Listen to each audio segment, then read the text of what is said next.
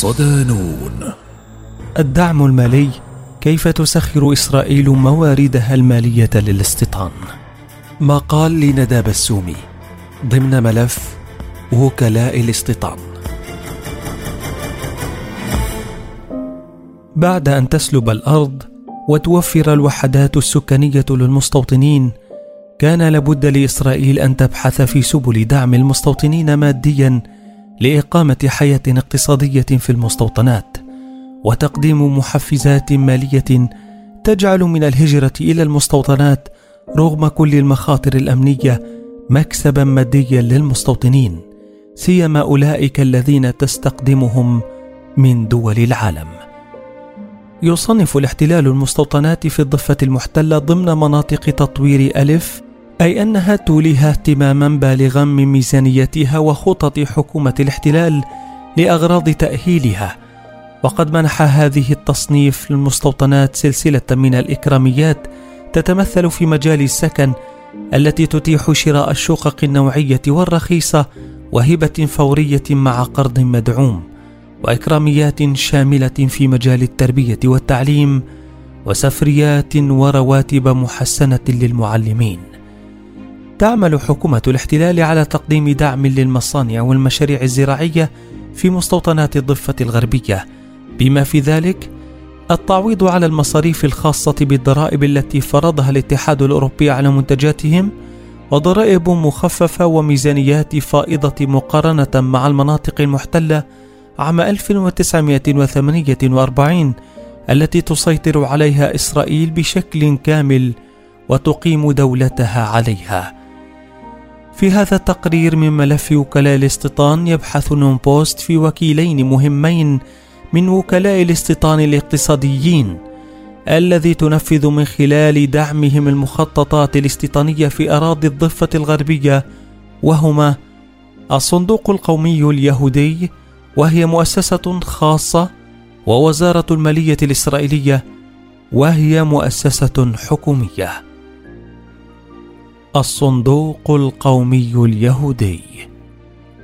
في عام 1901 أسست المنظمة الصهيونية المنبثقة عن مؤتمر بازل الصهيوني 1897 الصندوق القومي اليهودي للتخطيط لاستعمار فلسطين من قبل اليهود.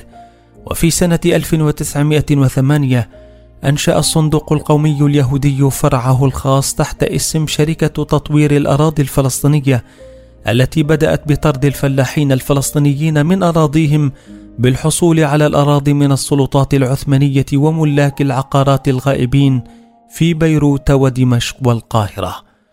كانت مهمة الصندوق القومي اليهودي الرئيسية هي جمع تبرعات من المجتمعات اليهودية من أجل تمويل جهود الاستيلاء على أراضي الفلسطينيين واستيطانها وقبيل النكبة الفلسطينية عام 1948 لعب الصندوق القومي دورا أساسيا في محاربة تهجير الفلسطينيين من خلال خطة داليت. لتدمير القرى الفلسطينية وترحيل الفلسطينيين من الجليل ومناطق شمال فلسطين والسيطرة على أكبر مساحة من فلسطين قبل الانسحاب البريطاني وفرض وجود استيطاني فيها. وربطت المستوطنات بعضها بعضا وتأمين المواصلات فيما بينها والعمل على ضم ما يمكن ضمه من الأراضي التي بقيت خارج الدولة اليهودية بموجب قرار التقسيم لعام 1947 بعد النكبة الفلسطينية وإعلان قيام دولة إسرائيل عقدت حكومة الاحتلال والصندوق القومي اليهودي اتفاقية عام 1960 تسلمت سلطة أراضي إسرائيل بموجبها الأراضي الفلسطينية المحتلة التابعة للصندوق قبل أن يعدل القرار لاحقا ليسمح بتبادل أراضي الدولة مع الصندوق عام 2009 مع ذلك لم يرضى الصندوق الخضوع لسلطة حكومة الاحتلال والتي قد تعيقها في حالات نادرة حساباتها الدولية من تسريع الاستيطان ففسخ عقد الترابط مع سلطة أراضي إسرائيل واسعفه في ذلك قانون تبييض المستوطنات عام 2017 الذي وضع أراضي الفلسطينيين الخاصة والتي صادرتها إسرائيل بتصرف الصندوق القومي اليهودي. وقد وصلته تبرعات خارجية حينها وصلت لأكثر من ملياري وأربعمائة مليون شيكل.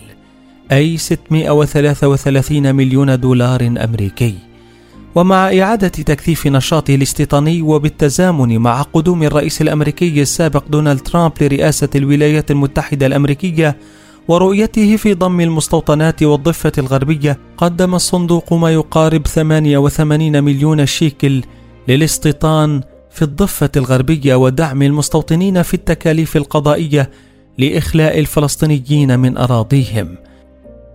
بالإضافة إلى ذلك، كشف الصندوق القومي اليهودي عن خطة إعادة توطين دولة إسرائيل عام 2040 والتي تستهدف النقب المحتل عام 1948 عبر ترحيل البدو منها وإسكان مليون ونصف مستوطن في قراهم وأراضيهم من خلال إقامة 750 شركة في النقب وجعلها مركزا لصناعة وتعليم التكنولوجيا والسايبر بما يشبه مدينة تكنولوجية تستقطب الشباب اليهودي من العالم عبر تكثيف الدعاية للهجرة اليهودية إلى إسرائيل.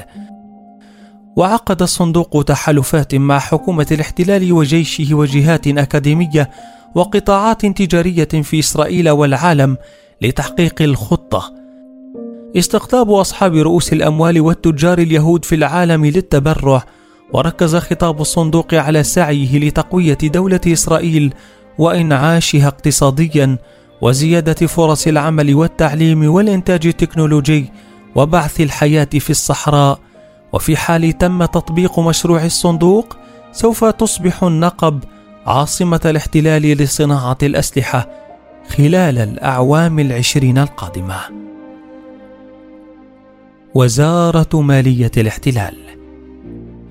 كان من الممكن الحديث بشكل طبيعي عن وزارة مالية الاحتلال وخططها التقليدية في دعم الاستيطان وإفراد ميزانية ضخمة لدعمه وتقديم التحفيزات والإكراميات المختلفة قبل نوفمبر 2022 حين رجع بنيامين نتنياهو إلى حكومة الاحتلال بائتلاف يميني هو الأشد تطرفا في تاريخ الاحتلال وعقد اتفاقات مع قادة المستوطنين لتمكين حكمه.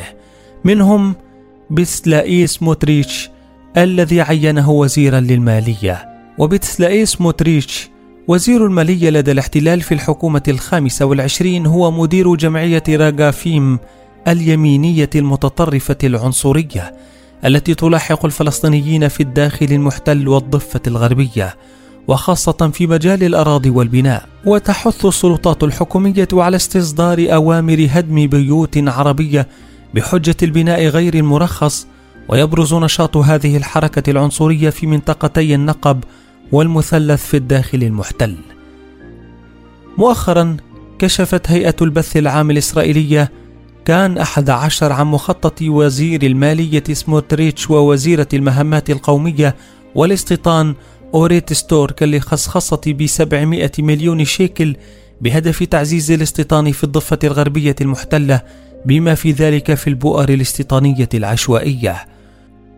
وذكرت كان 11 أنه سيتم رصد هذه الأموال من ميزانيات الوزارات الحكومية بحيث سيخصص مبلغ يقدر ب 130 مليون شيكل من ميزانية وزارة التعليم الإسرائيلية في حين سيتم اقتطاع مبلغ يقدر ب 200 مليون شيكل من ميزانية وزارة داخلية الاحتلال بهدف تعزيز الاستيطان. وفي حين تدعم وزارة المالية بالميزانيات الحكومية جرائم المستوطنين في الضفة يرفض سموتريتش تحويل أموال الميزانية المخصصة للسلطات المحلية العربية لتحسين أوضاع الفلسطيني الداخل المحتل بزعم منع وصول هذه الأموال لأيدي مجرمين وإرهابيين.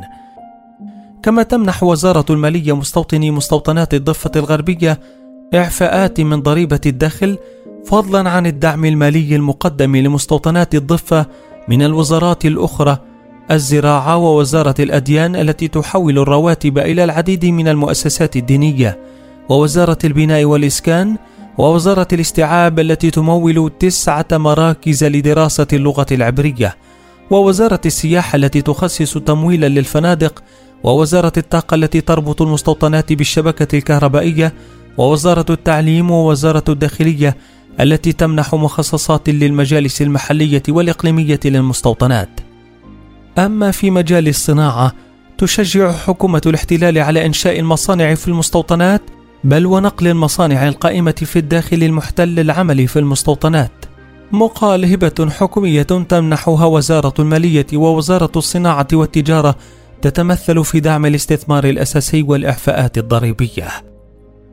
تخصص إسرائيل ميزانيات ضخمة لدعم الاستيطان وتوسيعه وبناء وحدات سكانية في الضفة الغربية وذلك من خلال مؤسساتها الحكومية ووزاراتها والمؤسسات الخاصة مثل الصندوق القومي اليهودي الذي يمثل بشكل صريح الرؤية الصهيونية إلا أن نقطة مهمة يتغافل عنها الاحتلال أن الدعم المادي وإن وصل أعلى مراتبه للمستوطنات فإنه لا يغني عن توفير الأمن والحماية للمستوطنين وهو ما عجزت عنه إسرائيل قبيل إخلاء مستوطنات قطاع غزة بفعل المقاومة الفلسطينية.